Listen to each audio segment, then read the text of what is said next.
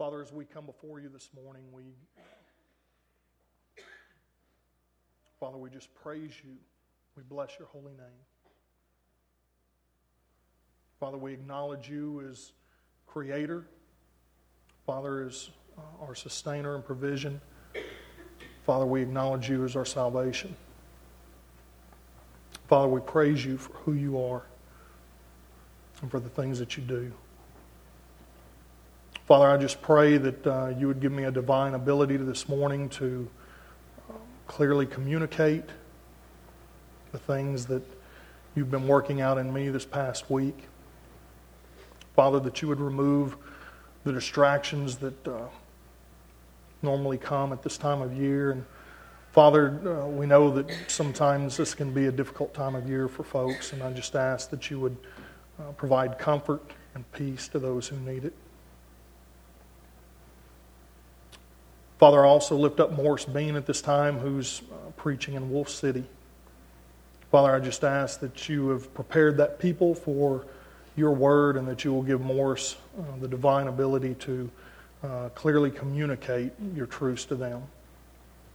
And Father, that uh, your truth will um, change them, make them different tomorrow than they are today. Now, Father, we offer up this time to you in worship and in praise. Father, we love you so much and we thank you for the many blessings that you bestow upon us. But Father, most of all, we thank you for your Son, Christ Jesus, and it's in his name we pray. Amen.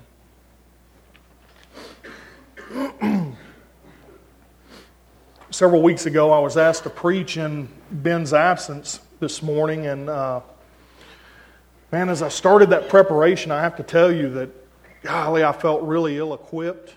Um, for preaching in the shadow of Ben's series in John, which has led us to Leviticus and, and Hebrews. I felt like that anything that I preached this morning would be a snack, you know, in comparison to the feast that Ben has been um, serving up to us. And uh, I, I, really wanted to provide more nourishment to the body than that this morning. I wasn't quite sure where I should start. But for some reason, I was drawn to Luke chapter 1. And I guess it was in light of the fact that it's Christmas time is upon us here, and, and I wanted to go back there. And I started thinking about my Christmases past and uh, about this upcoming Christmas. And in the midst of all the holiday gatherings and the decorations and the shopping for gifts and the things that just seem to consume us at this time of the year, I started focusing on the things that I used to look forward to at Christmas time and the things that I look forward to now at Christmas time. And then I started to consider what is it that I should be looking forward to at Christmas time. As, as a kid, the things that I look forward to every Christmas were so much different than the things that I look forward to today. I, um, man, I, I used to be so eager to hear the first Christmas carols and songs on the radio and walking through the stores. And now the 4th of July, you walk through and they're already playing Frosty the Snowman and stuff. I mean, it's just, it, it, it's changed. I look forward to the gifts and the things. And as, as I've become an adult, I've noted that the things that I look forward to at Christmas time are so very much different than when I was a child.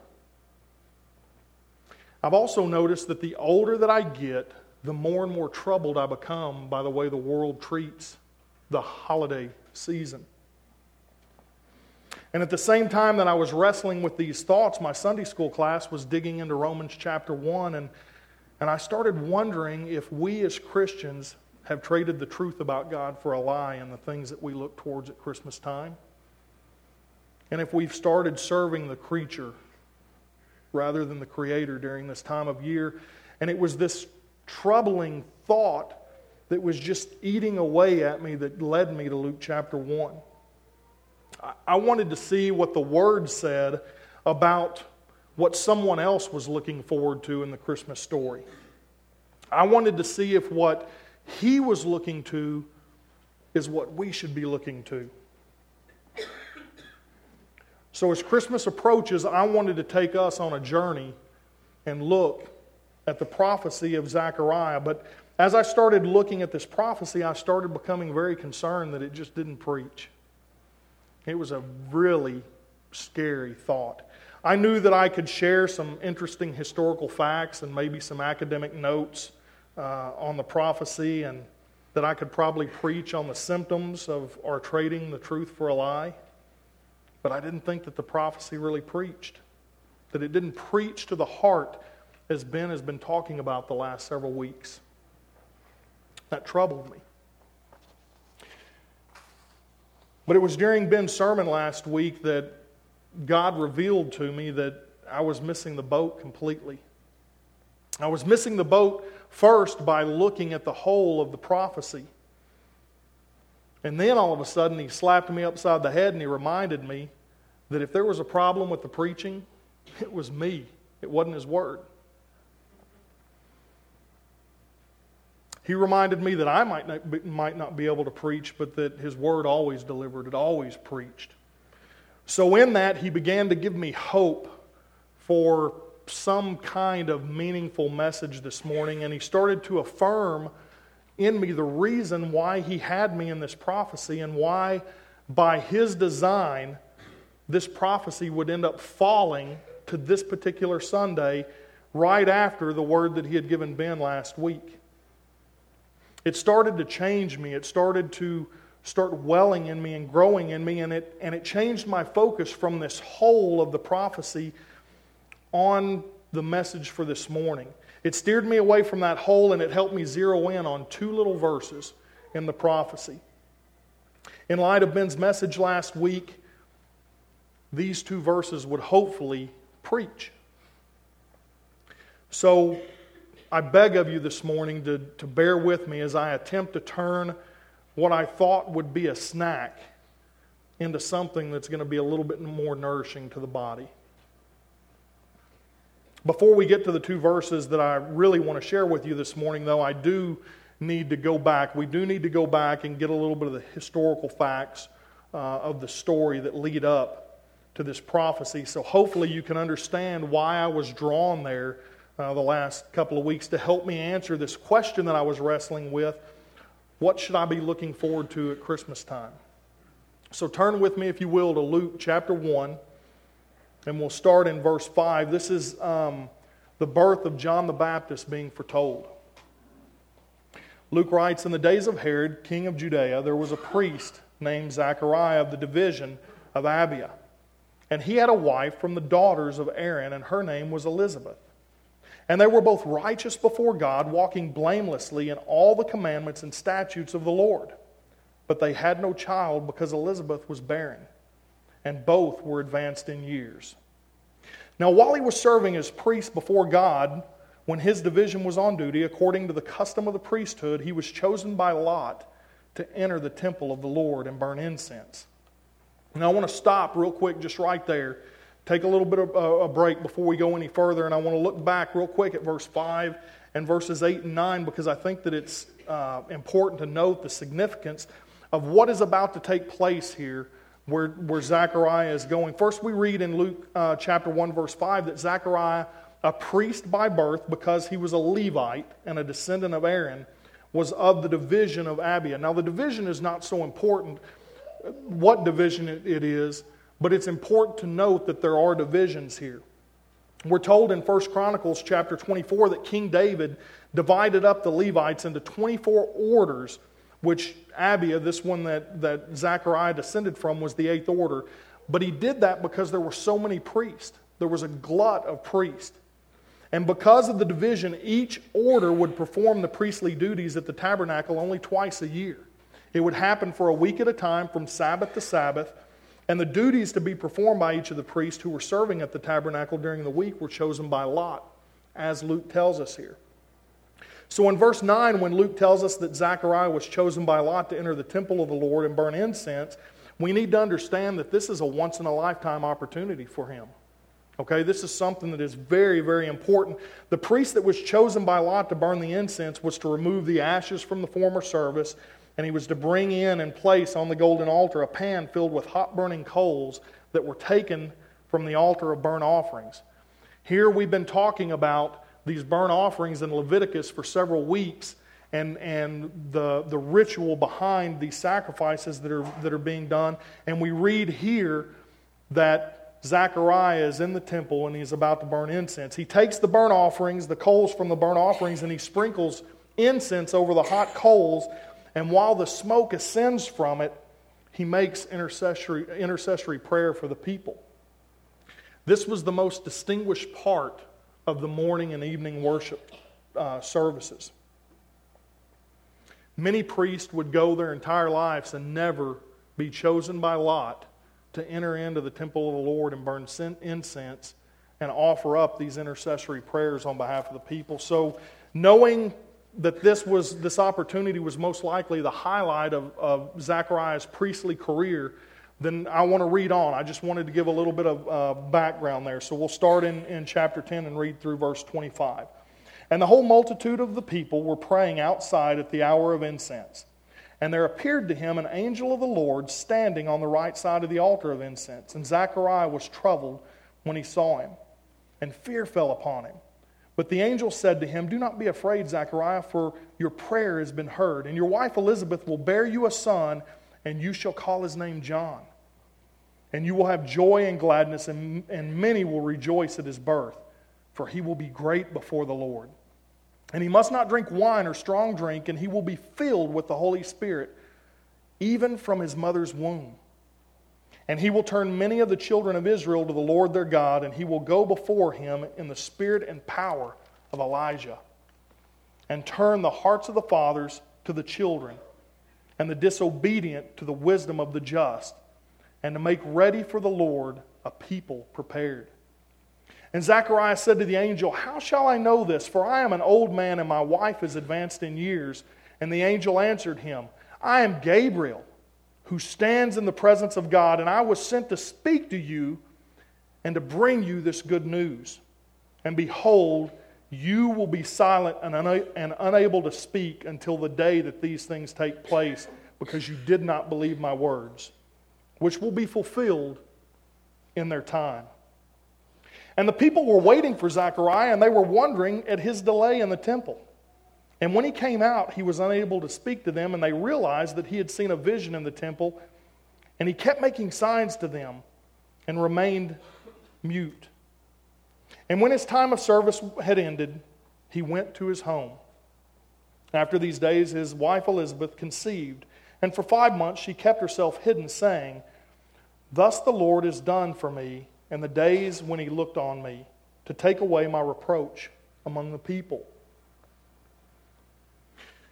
When we look back at, at Gabriel's response to uh, Zechariah's fear in verse 13, at first I wondered why in the world would Zechariah question an answered prayer? I, I was thinking that, that maybe he and Elizabeth had been praying for a son, but you know, I don't think that that's what Gabriel is, is speaking of. I believe that Zechariah's intercessory prayer that was being lifted up at that moment had been heard by God, and Gabriel was saying that that had been answered. So maybe that would explain why Zechariah, this man described by Luke as being righteous before God and walking blamelessly in all the commandments and statutes of the Lord, would question this angel of the Lord that had appeared to him during this time of intercessory prayer about he and Elizabeth having a child. But he did question it. And because of that, he struck mute. And he's unable to share this good news of the way prophecy is about to be fulfilled and the people redeemed. Now, after we read of this answered prayer and the foretelling of John, uh, the birth of John the Baptist, Luke continues on in chapter 1 and he foretells uh, the birth of Jesus. He tells us how Mary visits Elizabeth, and in that we see that that John the Baptist, who is filled with the Holy Spirit in his mother's womb, leaps for joy at the sound of Mary's voice in that story. And then we, we read Mary's song. But then I want to skip all that and I want to skip to where the rest of the story picks up. Turn over to verse 57 and we'll read now about the birth of John the Baptist. Now the time came for Elizabeth to give birth and she bore a son, and her neighbors and relatives heard that the Lord had shown great mercy to her, and they rejoiced with her. And on the eighth day they came to circumcise the child, And they would have called him Zachariah after his father, but his mother answered, No, he shall be called John. And they said to her, None of your relatives is called by this name. And they made signs to his father, inquiring what he wanted him to be called. And he asked for a writing tablet and wrote, His name is John. And they all wondered. And immediately his mouth was opened and his tongue loosed, and he spoke, blessing God. And fear came on all their neighbors, and all these things were talked about throughout all the hill country of Judea. And all who heard them laid them up in their hearts, saying, What then will this child be? For the hand of the Lord was with him. In verses 60 and 63, we're told that the child's name will be John, as, as was the instruction of Gabriel in verse 13. The name John translates to God has graciously given. Now, many people may think that Zachariah and Elizabeth were told to name this child John because the Lord had graciously given this child to the once barren Elizabeth and to the elderly Zachariah. Uh, they gave him, uh, he, they were given this son. But I don't think that's the case at all. That son, John, was to be the announcement to the world that God had graciously given himself to his people. And after the announcement of the name given to their son, in verse 64, we start setting the stage for what I had been looking for in order to answer the question that I had been struggling with. In verse 64, we read that after nine months, or over nine months of being mute, Zachariah's mouth was open and his tongue was loosed, and he began to speak in praise of or blessing God. This is the thing that attracted me to the story to answer this question of what I or what we should be looking forward to or towards during this Christmas story or during this Christmas time. It wasn't about a nativity story like you see at the movie theater. It's not about a nativity scene. It's not about a babe in a manger. It's about something so much more than that. So, Zechariah has been unable to speak for nine months now, or over nine months. And I know that he had to just be busting at the seams to share what the angel of the Lord had revealed to him in the tabernacle over nine months earlier. During this nine month period, he's been un- unable to share God's good news, and I'm sure that he was just about ready to explode when God finally opened his mouth and loosened his tongue so that Zechariah could do something that hadn't been done for over 400 years. Something that hadn't been done since Malachi last prophesied. When he said, But for you who fear my name, the Sun of Righteousness will rise with healing in its wings, and you will go forth and skip about like calves from the stall. When I read that, that reminded me so much of Ben last week talking about Jacob, Jacob, on this side of the cross, how he, that walk of wonder turned to a skip of wonder and joy. When I read this prophecy that tells us that we're going to go forth and skip about like calves from the stall. And then we can see that the last thing in the Old Testament uh, in, in Malachi's prophecy in, in chapter 4, verse 6, is the same thing that is proclaimed to Zechariah by the angel Gabriel when Gabriel tells Zechariah that the Lord God will restore the hearts of the fathers to their children and the disobedient to the wisdom of the just to make ready for the Lord a people prepared so that the Lord God will not come and smite the land with a curse. Now, that's those two things that are being woven together, but it's the same message. And then in verse 67, we get to hear what Zechariah has been waiting all this time to say that he speaks in praise of or in blessing uh, God, which is what the ESV says. So read with me his prophecy.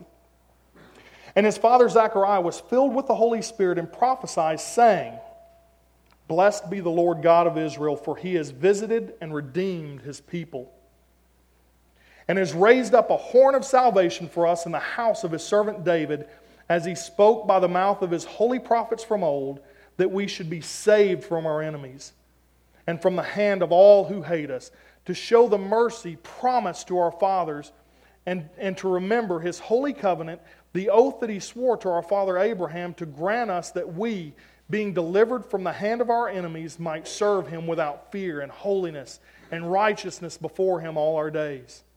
And you, child, will be called the prophet of the Most High. For you will go before the Lord to prepare his ways, to give knowledge of salvation to his people and the forgiveness of their sins because of the tender mercy of our God, whereby the sunrise shall visit us from on high, to give light to those who sit in darkness and in the shadow of death to guide our feet into the way of peace.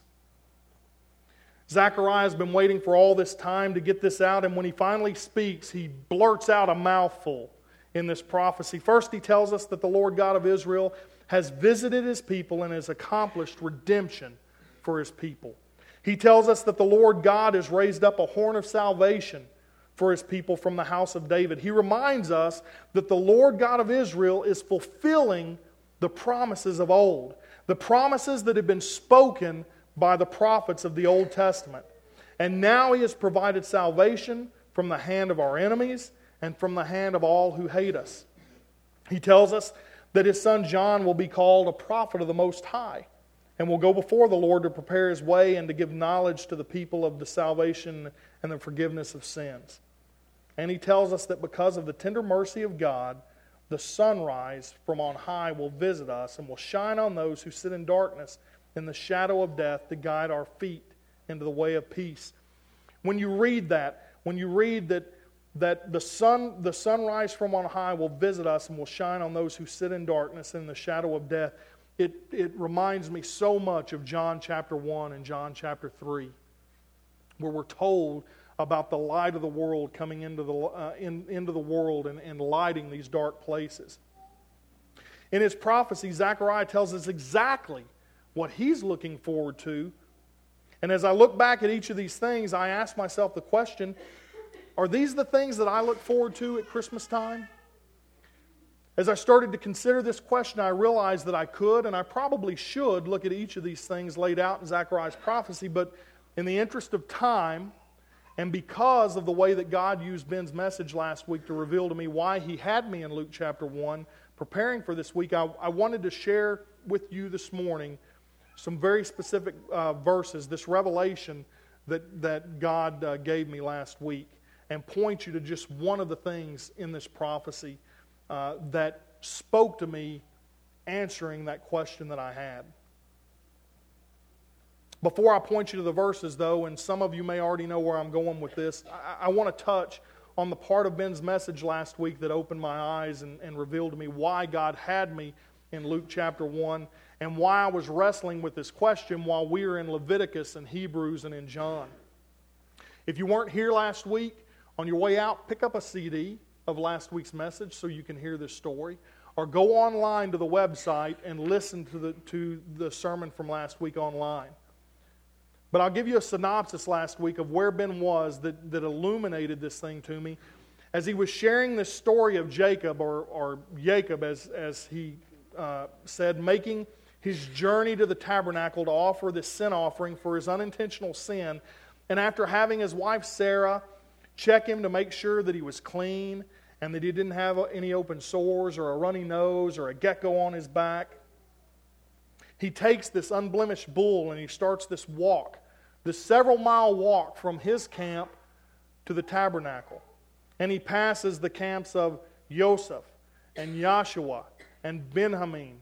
I wanted to put myself in there, but I thought I would sound like Scooby Doo saying referee, you know, but it, it, he's passing these camps with his head ducked in shame as they look on and they see, they know where he's going and why he's going there. And then he shared how Jacob, or Jacob, once at the tabernacle, he slayed the bull before the Lord as a substitute for his sin, all the while hoping that the priests were doing everything correctly. And then he returned home in silence and wonder. Remember the wonder that he talked about? I wonder if I'm right with God now. I wonder if I need to go back. I wonder when I'm going to mess up again. I wonder if I did it right, or I wonder if that sacrifice of that bull was acceptable to the Lord. He returns to his house in fear, in fear that his offering was not enough and that it wasn't perfect. And of course, we know it wasn't. It wasn't enough and it wasn't perfect. But remember last week, as we turned to Hebrews to find out that this, that this sacrifice was not enough and that it wasn't perfect, and we take Jacob out of the Old Testament and we place him on this side of the cross, his walk of wonder turned into that skip of wonder and joy and worship because there was no more fear that the sacrifice was not enough or that it wasn't perfect because God's sacrifice of Christ was perfect and is perfect. And it was enough to satisfy his wrath towards Jacob and towards me and towards you. Because of that, Jacob could now serve God without fear. That's what Zechariah prophesied in verse 74 and, and 75. To grant us that we, being rescued from the hand of our enemies, we've been rescued from sin, so that we might serve him without fear in holiness and righteousness before him all our days. Now, that was a real long way to go to share just two small verses. But I felt like that we had to build up to that to know that Zechariah is waiting all this time to blurt this thing out. It's this lack of fear and this service that I wanted to explore this morning, and I wanted to share with you this morning because being able to serve the Lord without fear is what we should be looking forward to. That's what we should be turning our focus and our thoughts to during this time of the year. That's what we should be turning our thoughts and our focus to every day of the year. You remember in Hebrews last week Ben touched on it, Hebrews 9:14, when he was explaining that we no longer have fear because of our clean conscience. It reads, "How much more will the blood of Christ, who through the eternal Spirit offered himself without blemish to God, purify our conscience from dead works?" Why? To serve the living God. We can look at the next page at Hebrews chapter 10, starting in verse 19, and we can see again this lack of fear. For we now have confidence to enter the holy place by the blood of Jesus. Therefore, brothers, since we have confidence to enter the holy places by the blood of Jesus, by the new and living way that He opened for us through the curtain that is, through His flesh, and since we have a great priest over the house of God, let us draw near with a true heart and full assurance of faith with our hearts sprinkled clean from an evil conscience and our bodies washed with pure water. Let us hold fast to the confession of our hope without wavering, for he who promised is faithful. And let us consider how to stir up one another to love and good works, not neglecting to meet together as is the habit of some, but encouraging one another, and all the more as you see the day drawing near. Again, we can draw near to the Lord with a sincere heart full of assurance of faith because our hearts have been sprinkled clean from an evil conscience. Now we can serve Him without fear. That's the reason for our salvation. God delivering us from sin is really no different than His delivery of Israel from slavery in Egypt to Pharaoh.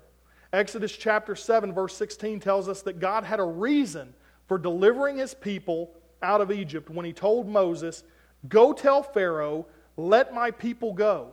Why? So they can serve me in the wilderness. We've been set free from the bondage of sin and have become captives to Christ and righteousness to serve him. So, what is this service? That's what we should be looking forward to during this time of year, during this season. It's not all the the hustle and bustle of the gift finding and the caroling and the white elephant gifts and the office parties and stuffing our faces. It should be service to Him because we can serve Him without fear. Ephesians chapter 4 tells us that Christ gave some to be apostles, some to be prophets, some to be evangelists, some to be pastors and teachers. Why?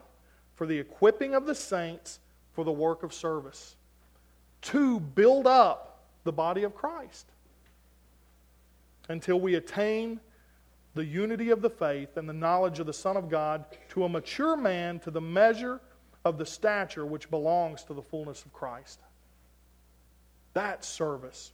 2 Corinthians chapter 3 tells us that we are ministers of a new covenant, and it tells us that we have obtained confidence through Christ towards God, who makes us adequate as servants of this new covenant. And then if you've been with us any length of time, it's actually it's going to have to be a long period of time to remember back in John chapter 6 verse 29 where Jesus answers that question, what shall we do so that we may work the works of God? He answers that question by saying, this is the work of God, that you believe in him and whom he has sent. And then I couldn't leave out Romans chapter 12. You look at the entirety of, of Romans chapter 12, and this talks about our dedicated service. Okay, but verses 1 and 2 really specifically tell us and offer up uh, what this service is.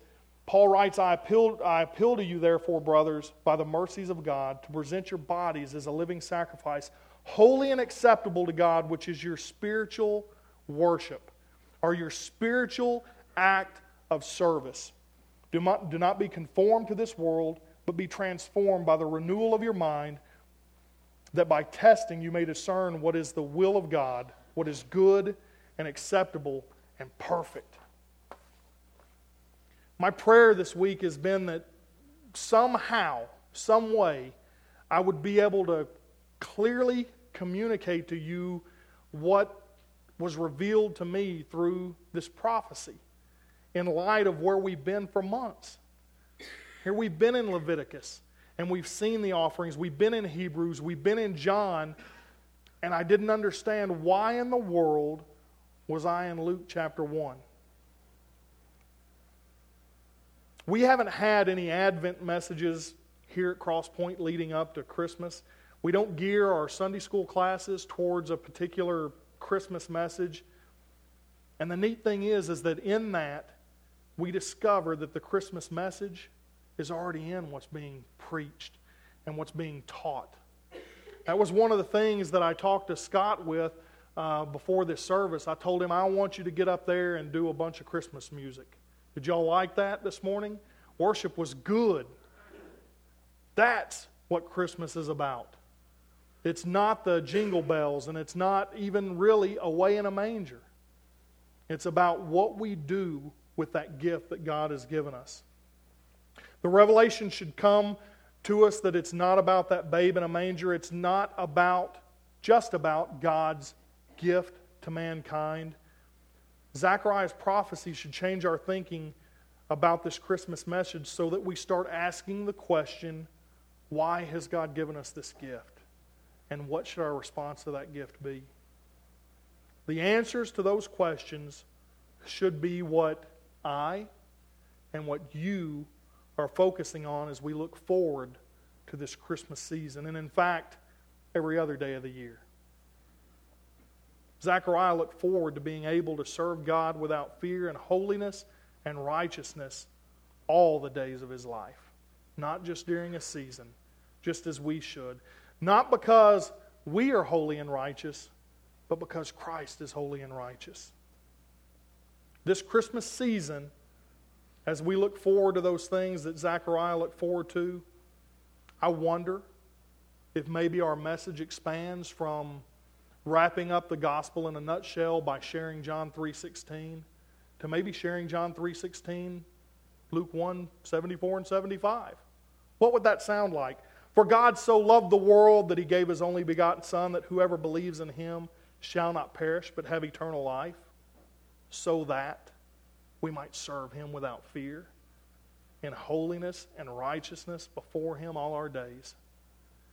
Man, I I hope I hope that's been my prayer that I could get what was in my gut and in my heart and in my head, and that I could spew it out this morning in a manner that y'all could that you could digest and that you could comprehend.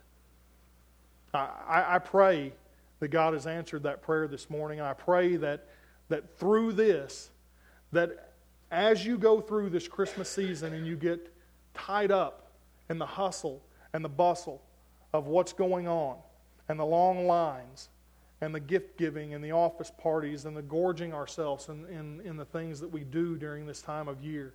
That you'll take a moment and you'll look back to this prophecy and remind yourselves that this is somebody who was looking forward at Christmas time to what that time meant. That right there, to me, is a clue to where we should be and where, where we should be focusing our attention this time of year and again every day of our lives. Y'all pray with me. Father, we just, uh, first we come before you, Father, and we offer up um, this time as that incense, Father, the sweet aroma. And Father, I just ask that, um, that you accepted it as what it was meant for. Father, I ask that the seed that has been broadcast today would find fertile soil. And Father, that uh, what may have been confusion from me, uh, Father, has been clarified for this people. Father, I pray that, that um, my fear that, that this message this morning would lack nourishment, uh, Father, that, that that would be removed, Father, and that you would nourish this body uh, through this message. And Father, what I really pray for is that we would all seek to serve you without fear because of the salvation that you have offered us because of the gift that you have given us, because at this time of year we celebrate the birth of Christ, this gift that you have given to man, Father, I pray that we will ask the question, what is it that we are to do with this gift? And I pray that we will respond in service to you all the days of our life. Father, we thank you for the opportunity to serve you without fear.